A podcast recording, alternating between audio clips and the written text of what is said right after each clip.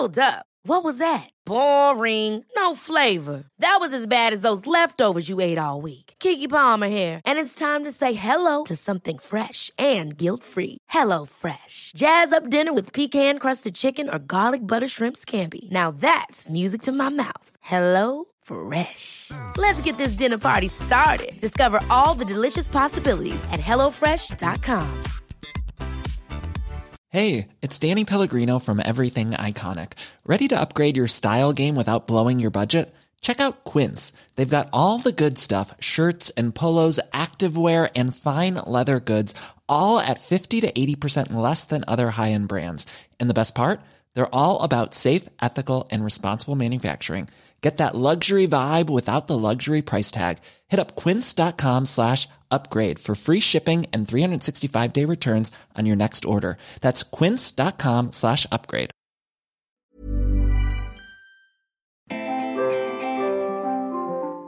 Hello, everybody, and welcome back to the Squiggly Careers Podcast. And hello, if it is your first time. If it is your first time, actually, you'll be. I'm missing a voice today. I'm normally here talking with Sarah about all things Squiggly Careers, sharing all the tips and tools that we think you might need to help you with some of the challenges and opportunities that our careers present for us today.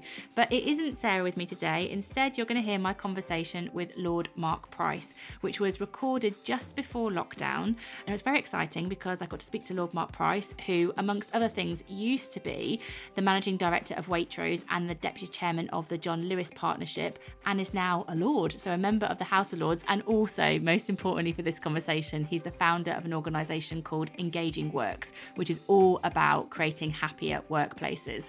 Um, so it was a privilege to go and talk to him, and it was really exciting to go to the House of Lords. In the conversation that I have with Mark, we talk about the six steps to happier workplaces.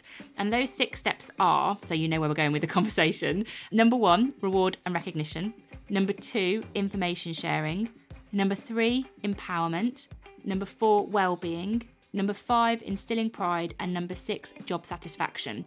So in the conversation, we'll talk about each one of those in turn, what it is, why it's important, and Mark shares some practical things that you can do so you can respond to those areas in your organisation. And whether you're a manager or leader, or you just care about your happiness at work and the happiness of the people that you work with, there'll be lots that you can take away and put into action. So I hope you enjoyed the conversation, and let's get started. Welcome very much to the podcast, Lord Price. It's my pleasure. I would love to start with something that is on your website, uh, which is your philosophy. It's kind of front and centre, and I don't see that very often. And I thought, when I read it, I thought it was so, so compelling. I'd love to just read it out loud and then talk to you a little bit about where did the philosophy start? Where did it come from? And how much has it guided you? So the philosophy is that happiness is the secret ingredient for extraordinary. I don't believe in a dog-eat-dog approach to business. I believe if people are happy and fulfilled at work, they will go on to achieve extraordinary things for the companies they work for. I believe business is a force for good in society. It has the capacity to create a fairer and happier world. Happy isn't a hippie concept. It is a serious tool for business. The happier your employees, the happier your customers, the happier your business. How long did it take you to so concisely write a philosophy? How long have you had it, and how much does it guide you in the work that you do now? So I've had that philosophy a long time, because in reality, it's the philosophy of the John Lewis Partnership. So the John Lewis Partnership was created almost one hundred years ago by an amazing man called Spedan Lewis. And his ambition and my ambition is to make the world a little bit happier and a bit more decent. And what he recognised a very long time ago is that if you look after your people and your focus is their happiness, then they stay longer, they're more committed, they work harder, they take less sick absence, from which he concluded that customers would get better service, from which he concluded that you'd have a more sustainable and profitable business. And so I spent thirty odd years of my working life in that culture, absorbing not only his philosophy. He made the happiness of people that work in John Lewis the supreme purpose of the organisation. It only exists for the happiness of the people that work there. But it wasn't just the philosophy, it was trying to understand how. How in a very practical sense do you do that?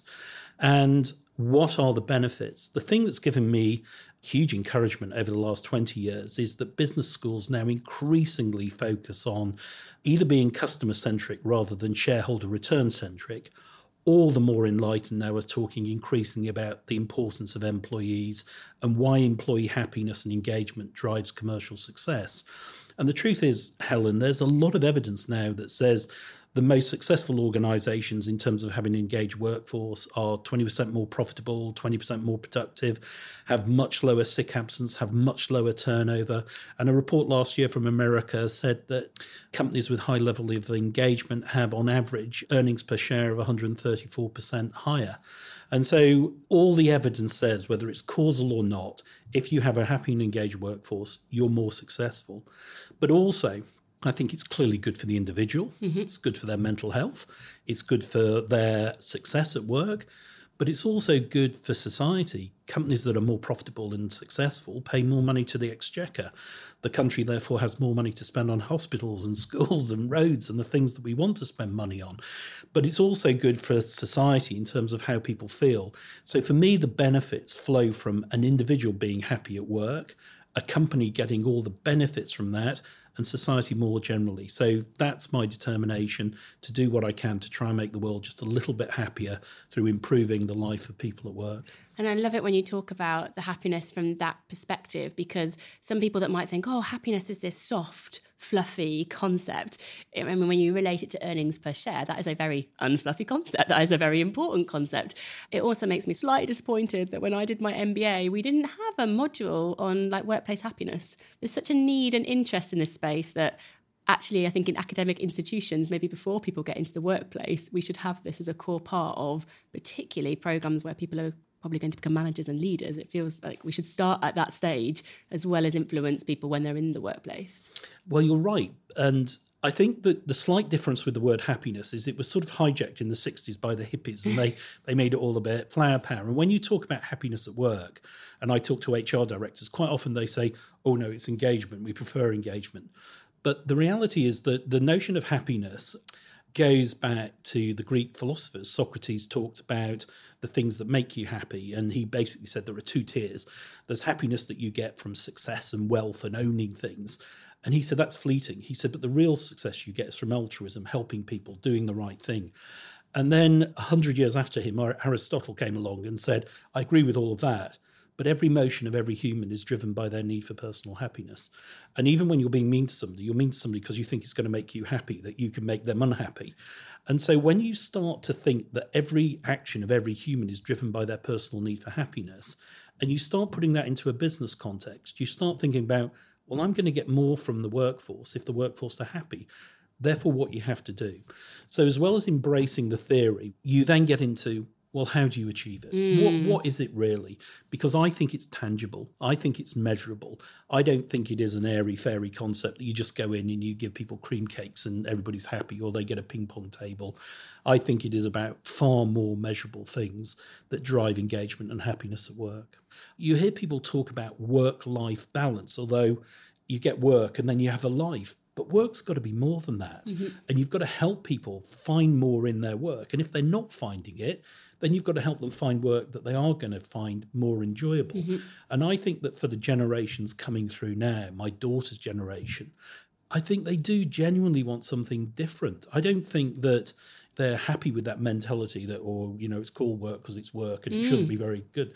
I think that you have to find a way of stimulating people, which is what the six steps are all about. They're helping people to understand what are the things that drive workplace happiness and engagement. So let's get into those six steps then. So step number one, reward and recognition. I guess it's one of six steps, but often in conversations that we have with people, it seems to come up first and it seems to be presented as the most important thing for people, but I'm not sure it really is, but it seems to be the thing that people fixate on a little bit, that if I'm paid more, I'll be happier at work. And that's almost like the conversation seems to start there. From your research, is pay that important? Is it the first of the six steps because it's the most important, or actually, no, it's part of the mix? So Herzberg summed it up really well when he said, pay only ever minimises discontent. So the truth is, if you're paid five or ten percent less than you think you are worth, every day it will niggle away at you. If you are paid five to ten percent more than you think you are worth, you do not run into work and you do not run harder. So people have to feel that their pay is fair, mm-hmm. and they need a conversation with their employer about what is a fair rate of pay for what I do. Once you've achieved that, pay stops driving performance by and large, and it doesn't add any more to your happiness at work. In our survey, pay's the number nine in terms of importance. Career development's number one. And I think people recognise career development over pay because they know if they develop their career, they should earn more pay. Yeah. So it's sort of causal on career development. Far more important as well is recognition, which is why we put it with pay. In the U K, we are shocking. We thank people on average once every four and a half months for doing something well.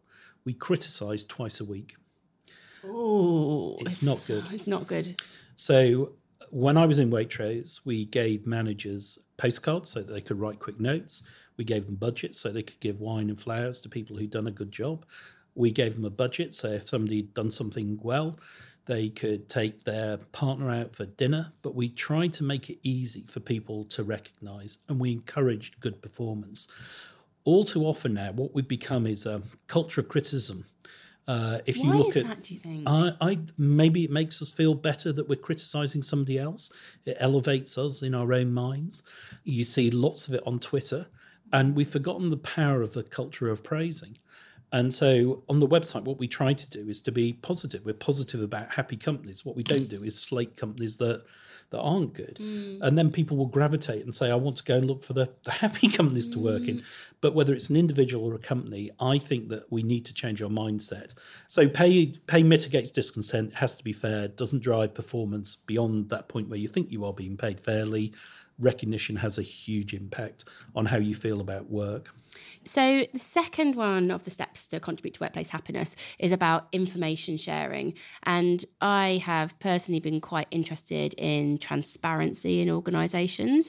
And having worked in Microsoft, I actually saw technology actually contributing to information being shared more. So when you've got like collaboration platforms like Microsoft Teams or Facebook Workplace or Slack or whatever people are using, I feel that we now have the structures and technical structures for information sharing and transparency to happen. And the thing that might hold it back actually is the cultures. So the structure might be there, but maybe the culture of information sharing isn't. What have you learned about creating places where information is shared in a positive way? So I think the first thing to say of all of my six steps, information is probably the single most important. Mm. Uh, and Spedan Lewis, when he was writing about happiness of the workforce, put information first as well. And the reason he did it is he said you can't be empowered unless you're informed. Mm, wow. And so it's the precursor really to everything else. And in our survey, what we have is two questions about information. One is about really, do you have the information to do your job well? So have you been trained appropriately to carry out your job? Because you will know if people are given a job and they've not been properly taught how to do it and they keep falling over, they lose confidence very quickly. Mm.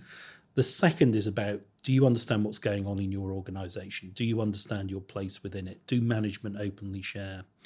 And again, I was incredibly lucky through all my working life. The John Lewis Partnership published its figures every week um, so that everybody everywhere knew how everything was going. They knew which shops were doing well and which shops weren't. And Charles Dunstan, Carphone Warehouse mm. fame, once said to me, if he could do anything, he would publish every shop's figures every week. But because he was publicly quoted, he said he would find that difficult to do because the city would react on a weekly basis.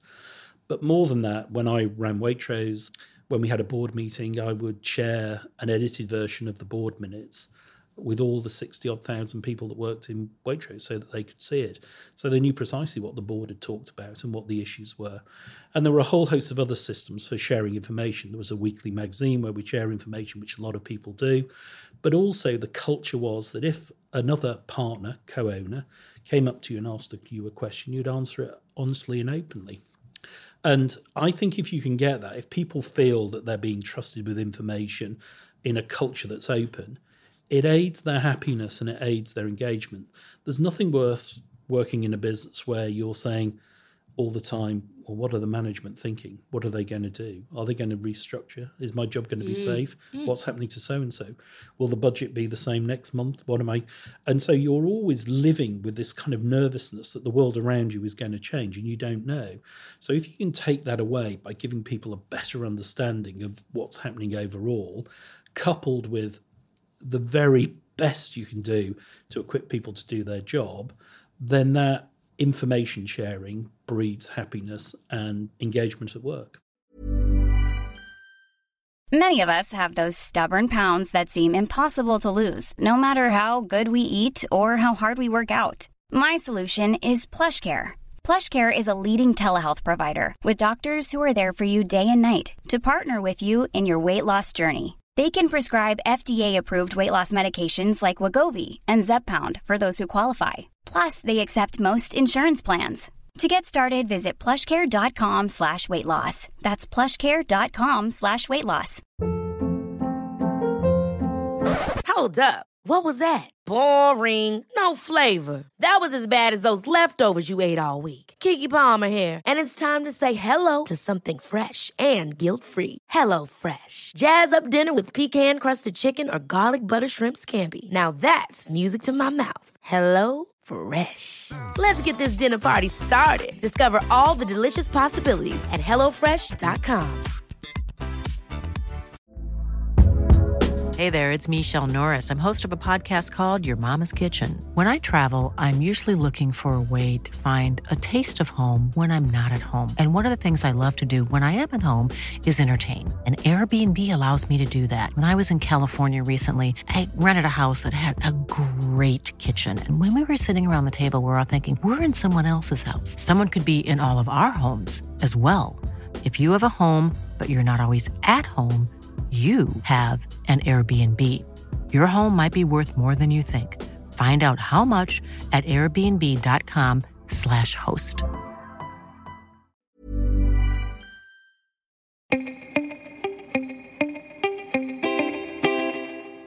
So the third step is about empowerment. And I don't know if this is kind of part of your thinking and research on there, but something that uh, Amazing If we're really looking into is the role of psychological safety at work.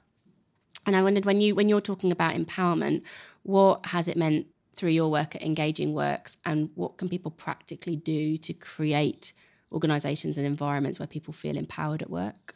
So a lot of it is about trusting the individual to take responsibility. I'll give you an example. You have an annual review of performance. There are two extremes of how it can be done. I can either give you a list of things that I want you to do in the year ahead, and we meet a year later and I tick off whether you've done them or not, yeah, and mark you on how well you've done them, and then I give you a list for the next year. That's one way. The second way is that I say to you, have you got on over the last year? What have you done well? What could you have done better? What more support could I have given you? What more resource would you have ideally liked? And then looking at the year ahead, I could ask you the same set of questions. You know, what are your ambitions for the year ahead? What do you want to achieve? What training might you need? What resource do you need? What support do you need from me? In one of those, you become the owner of what you're doing. In the other, you're a slave, a captive. Yeah, yeah. And so that whole notion about trying to give people responsibility, even when there's a task to do collectively, it's at an early stage saying to people, how should we do this? Because there are always more than one way to do it. What support do you need? How do we achieve these things? That, for me, is hugely important and is the real difference. If you accept that, then of course you accept people's mistakes. Of course you accept that people do things differently. And it's not about imposing your will or your thought process on somebody else. My dad always used to say, look, if somebody disagrees with you, the first thing you do is you say to them, how have you come to that point of view? What's brought you to think that's the best way forward? And then if you sit and you really listen, it will allow you to do one of two things. Change your worldview because you've heard something new that's added to your own knowledge bank, or you'll be better able to explain to somebody why you see the world in a different way. If you adopt that attitude at work, that you will have a different point of view than me, I really want to hear your point of view, then I'll explain to you if I have a different point of view, why it's different. You move forward, you have consensus. At the boards, if I felt that, um, when I was chairing the Waitrose board, if I felt that we were all going to agree, I would say to one of my board directors, I want you to put a black hat on. All I want yeah. you to do is tell us why we're wrong. I want you to draw out all the negatives in doing that. And if somebody was doing that and felt nervous, and I sensed that they were nervous, I would say, I so appreciate you doing this. I so appreciate you putting the other side of the coin. And therefore, if you just accept that everybody's different, everybody's going to try and do things in a different way, then you will just ultimately get to a much better place in mm. terms of collective agreement and consensus. It might take longer. I would accept if the house is burning, you yell, get out, and you all run out. You don't have a debate on it. But on so many issues in business that, you know, the house isn't on fire and you do genuinely have the time to sit down and say, look, I'm thinking about doing this. I haven't made my mind up, but it could be a good idea. What do you think? Mm. And the minute you do that, you start getting involvement and you start other people taking responsibility for the idea and you start collectively shaping ideas. And then when you deliver, the whole team can celebrate. So many times the business leader says, right, we're doing this, and everybody goes away and does it. And at the end he says, well, we should all celebrate that we've done this. Well, really, it was them. It was their idea that it's being celebrated. It's not the team's work.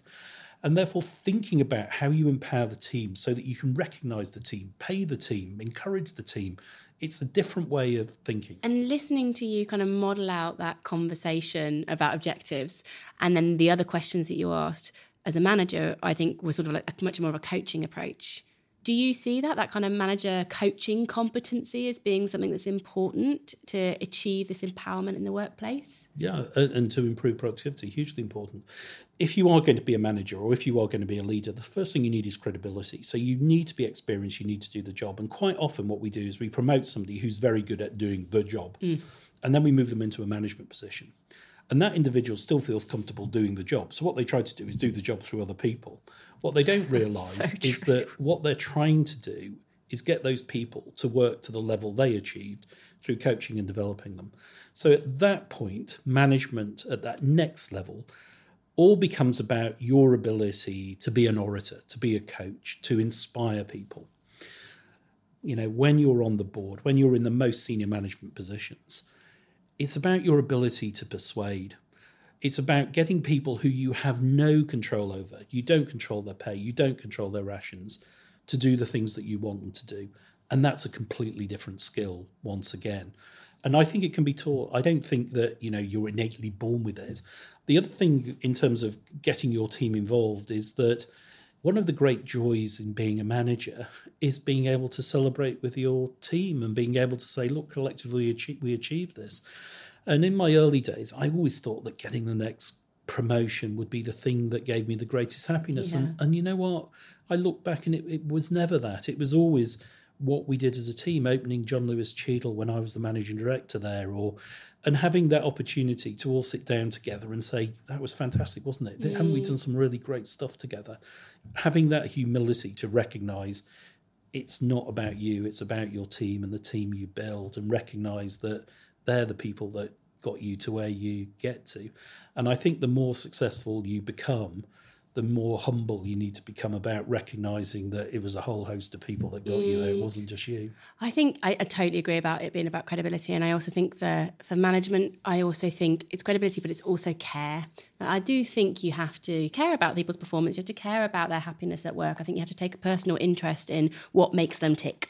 And so I think if you are in a management role and you don't really care about the people, then I don't, I don't, I think that's not being a great manager. Well, that, that's a brilliant segue into my fourth step, which is well-being.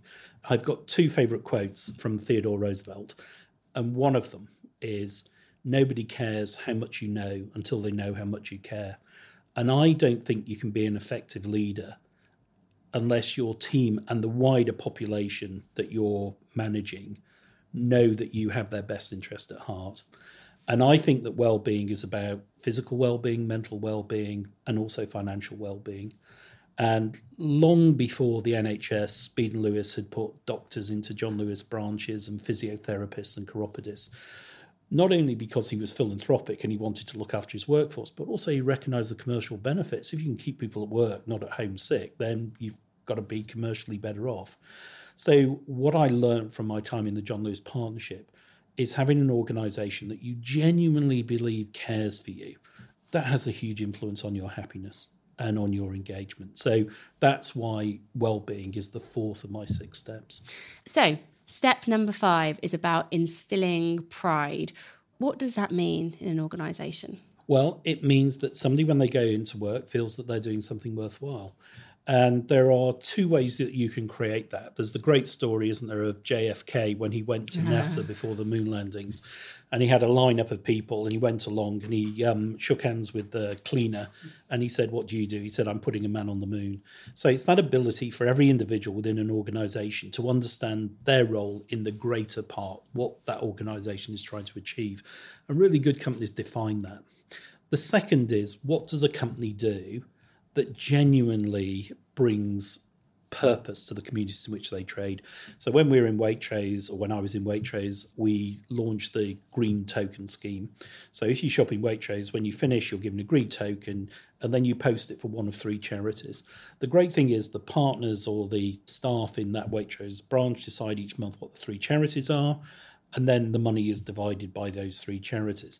It makes the customer feel good because they're doing something that's altruistic. It makes the partners feel good, and it makes the charities feel good. It gives people a sense of pride. That's really what it's about. So last but not least, and I love this one, um, so step number six about job satisfaction. And you talk about two main areas for uh, contributing to people feeling satisfied at work: personal development and the strength of your relationship with your line manager.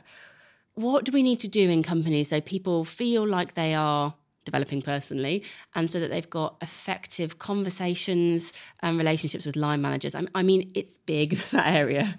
Well, it is, because the number one reason people leave companies, eighty-five percent say they leave companies because of the relationship they don't have with their line manager.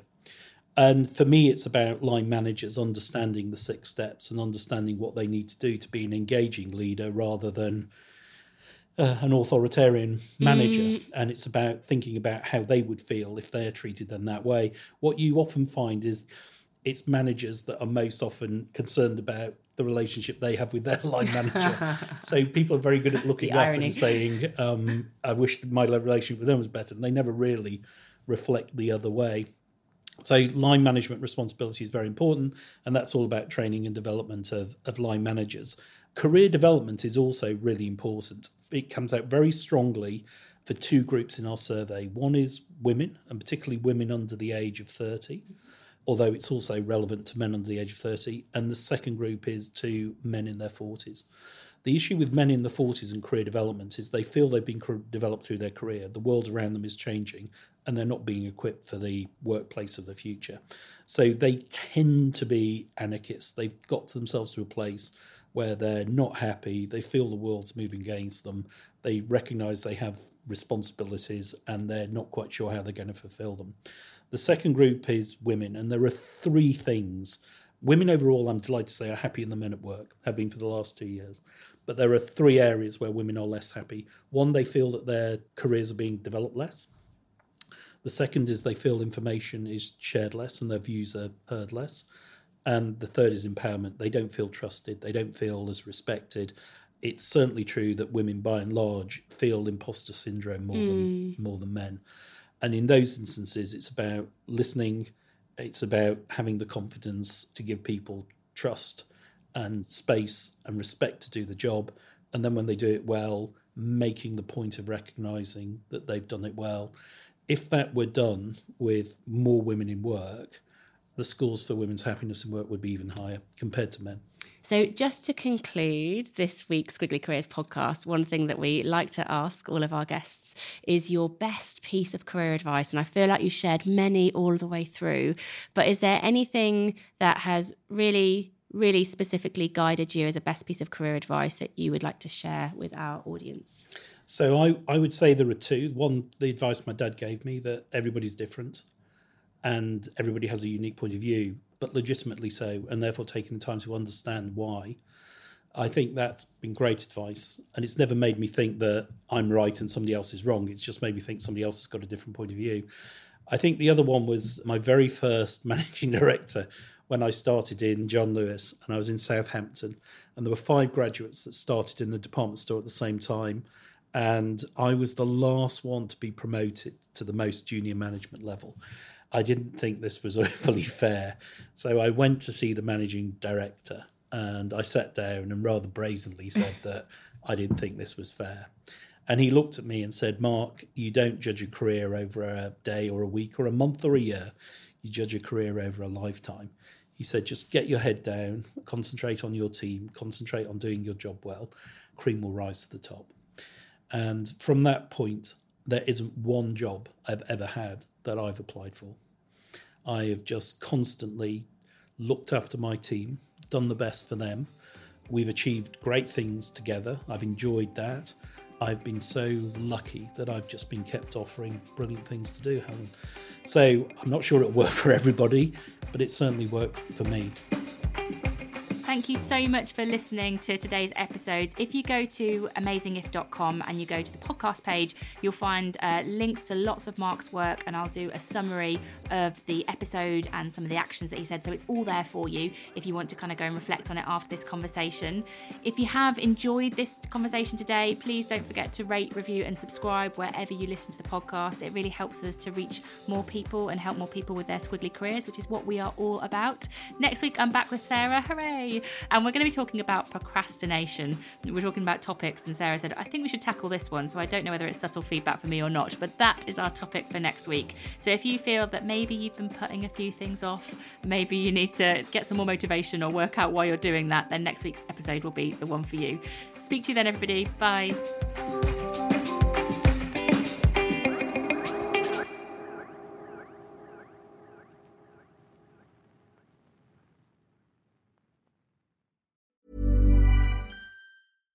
Hi, I'm Daniel, founder of Pretty Litter. Cats and cat owners deserve better than any old-fashioned litter. That's why I teamed up with scientists and veterinarians to create Pretty Litter. Its innovative crystal formula has superior odor control and weighs up to eighty percent less than clay litter. Pretty Litter even monitors health by changing colors to help detect early signs of potential illness. It's the world's smartest kitty litter.